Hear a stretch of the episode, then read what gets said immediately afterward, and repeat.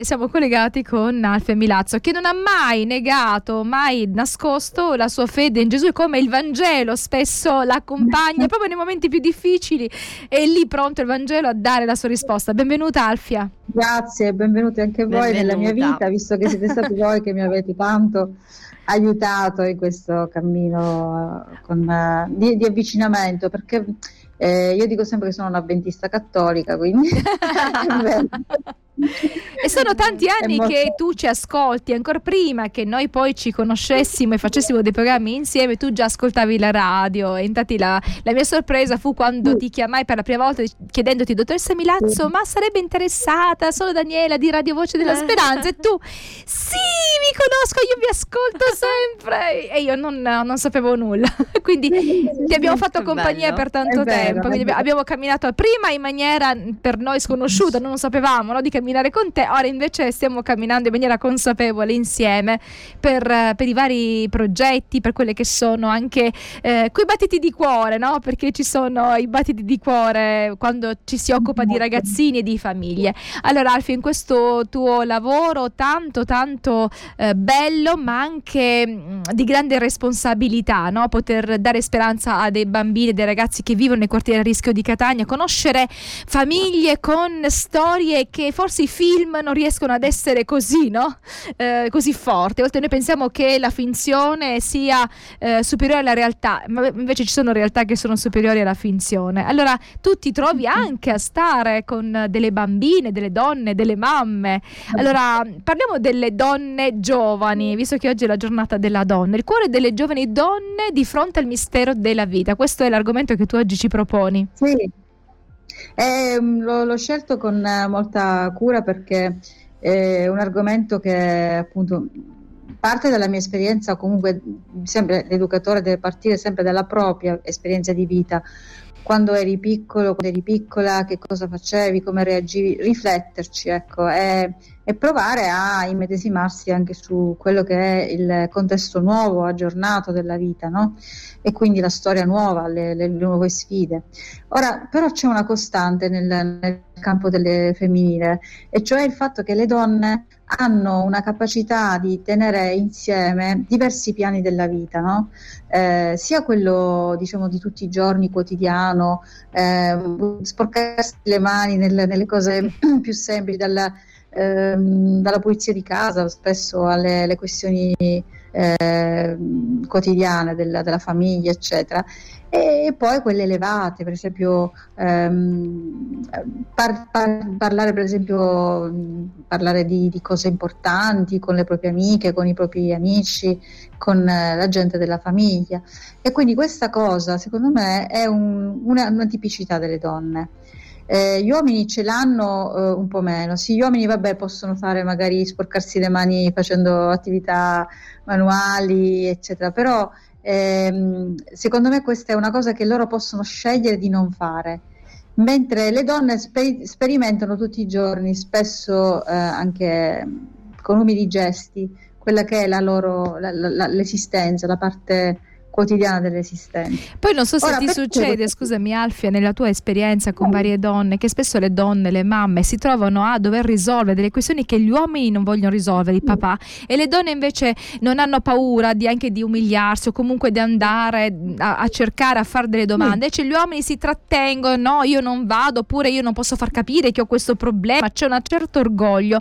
La donna quando c'è bisogno, soprattutto per la famiglia, lascia l'orgoglio sotto i piedi, va alla ricerca di aiuto aiuto quando è necessario. Sì, sì, sì ecco, eh, mi hai anticipato molto, però è, ver- è, verissimo, era proprio quello che volevo dire, che alla fine poi quando noi eh, ci confrontiamo con le bambine, le ragazzine, anche quelle di oggi, no?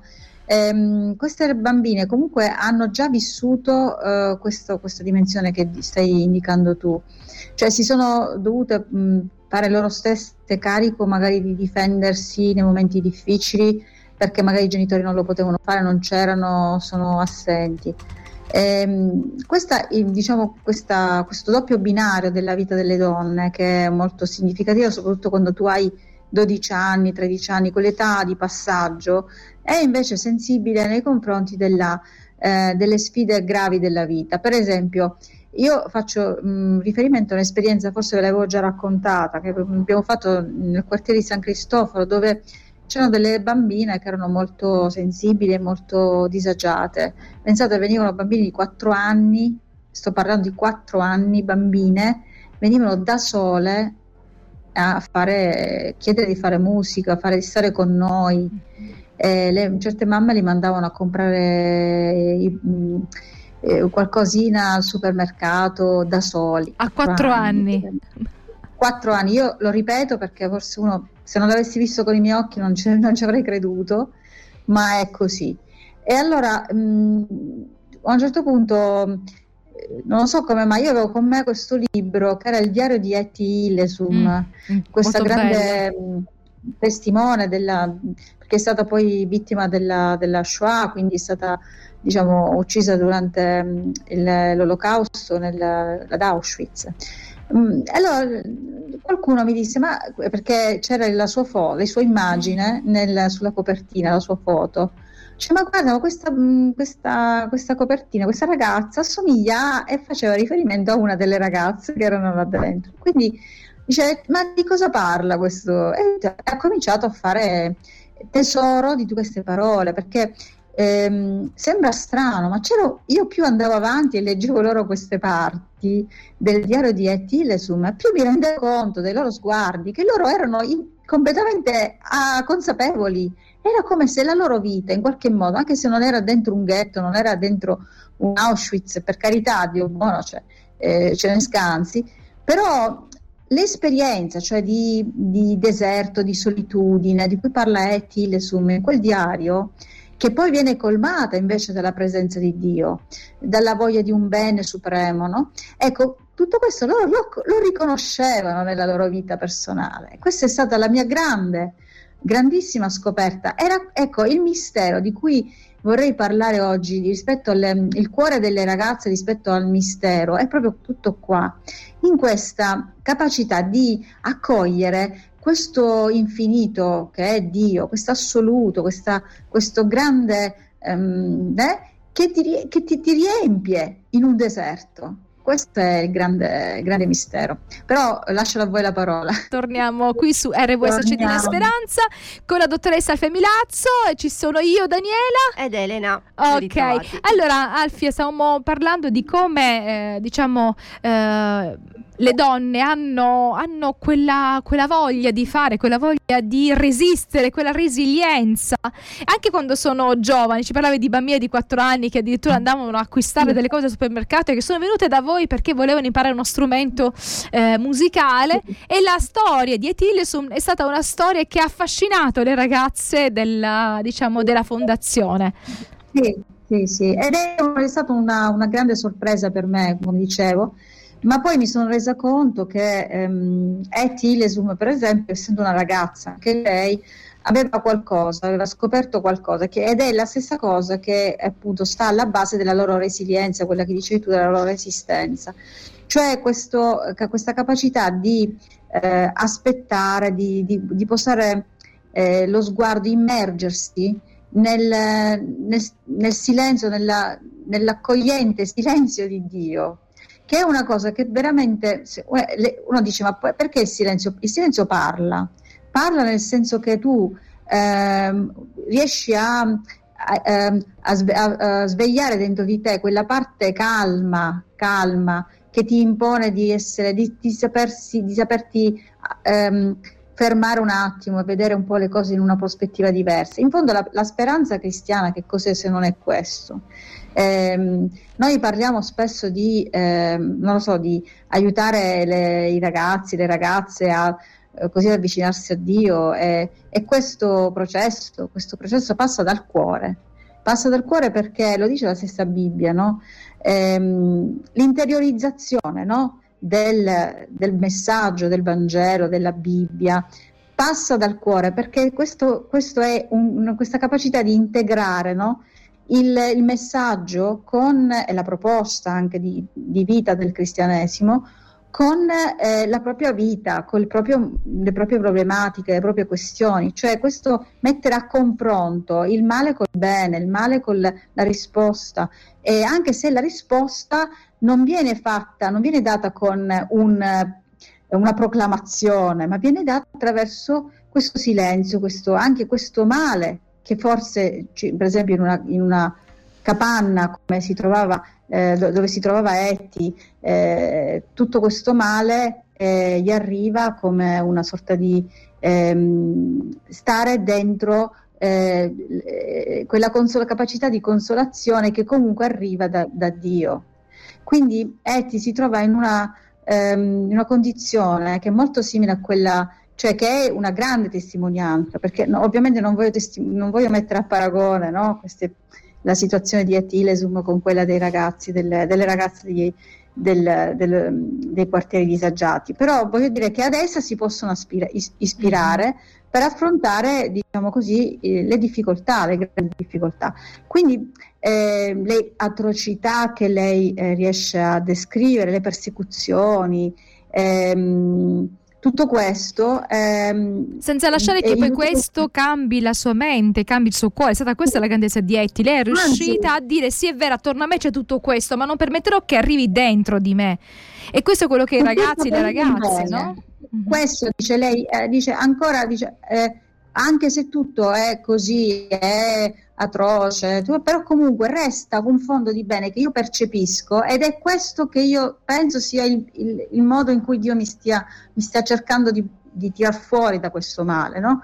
Ed è Lui che è vicino a me in, questo, in questa cosa e quindi è, è bellissimo. E, e, poi ci sono tutte quelle esperienze anche della Bibbia, no? Di tutte le donne che sono state eh, aiutate da Dio, che, per esempio quelle che cercavano di avere figli non l'hanno avuto e poi alla fine Dio gli dà Sara, di Abramo, tutte le donne che, che avevano un, un, grembo vuoto e viene diciamo, invece portato alla vita. E questo, questa esperienza del portare la vita nel, nel bosco, nel deserto, che bisogna riscoprire, è la capacità della fede di integrarsi con, con, con la vita delle persone, in particolare col cuore delle ragazze.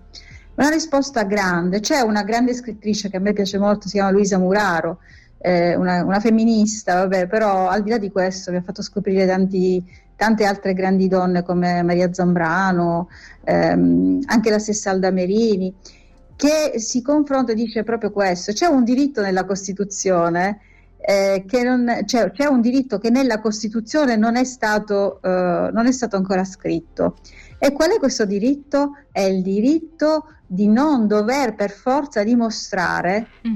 Dio, ma è un diritto invece di, mm, come dire, di mm, credere, di avere la libertà di aderire a Dio di, di, avvicinare, di avere questo rapporto intimo con Dio. Dice, eh, Luisa Muraro dice, eh, sono le donne che hanno questa capacità più degli uomini di fare questo di avvicinarsi a Dio in questi termini, perché hanno questa capacità di, di trasferire quella super esperienza personale del, della gravidanza, del, del, del, dell'essere vuoto che si ricolma, no? ed è l'anima che si poi si è come, come, se fosse, dice anche gli salmi, lo dicono, siamo gravi, siamo, tutti noi siamo gravidi del, del, del, della potenza, della grazia di Dio, no? E quindi abbiamo questa, questo, il creato si porge come vuoto, come deserto alla pienezza di Dio per accoglierlo nel, nel, suo, nel proprio eh, umilissimo, piccolissimo eh, modo di essere, però grazie a Dio ci riesce. E questa è la, la grandezza del mistero di cui le, le ragazze oggi possono farsi eh, portatori, portatrici, anzi scusate, verso i propri compagni, le proprie, le proprie famiglie. Io credo molto in questo perché alla fine poi questa personalizzazione deve creare della fede, deve creare anche un, una nuova forma di vita che, eh, si, che si, si, rianima e si riproduce nel, in altre forme di cultura, no? Per esempio, quando noi abbiamo avuto a che fare con le ragazze che erano di altre culture, di altre anche religioni, ma non è solo questo, cultura, eh, là ci sono veramente i momenti in cui tu dici eh, de- a, a, piccoli passi, ma con, in punta di piedi, ma devi riuscire a, a comunicare con queste persone, no? Quando una ragazza mi diceva io non posso suonare in pubblico, pur essendo una delle più brave che abbiamo avuto nelle percussioni, non posso suonare perché mia mamma mi dice che io sono di discendenza, questa ragazza era del Mali, sono di discendenze nobili e nel mio paese le donne e gli uomini che suonano in pubblico sono i servi. Ah, quindi secondo quindi, la sua cultura. Mm-hmm. E cosa, gli, cosa, le dice? Oppure quando te li portavi ai concerti, eh, una volta siamo andati a Gela e questa ragazza... Possiamo, in, possiamo riprendere queste esperienze la prossima volta, magari partendo da qui. Certo. Grazie Alfia, alla prossima. Allora, grazie Buongiorno. a voi. Grazie Ciao. a voi.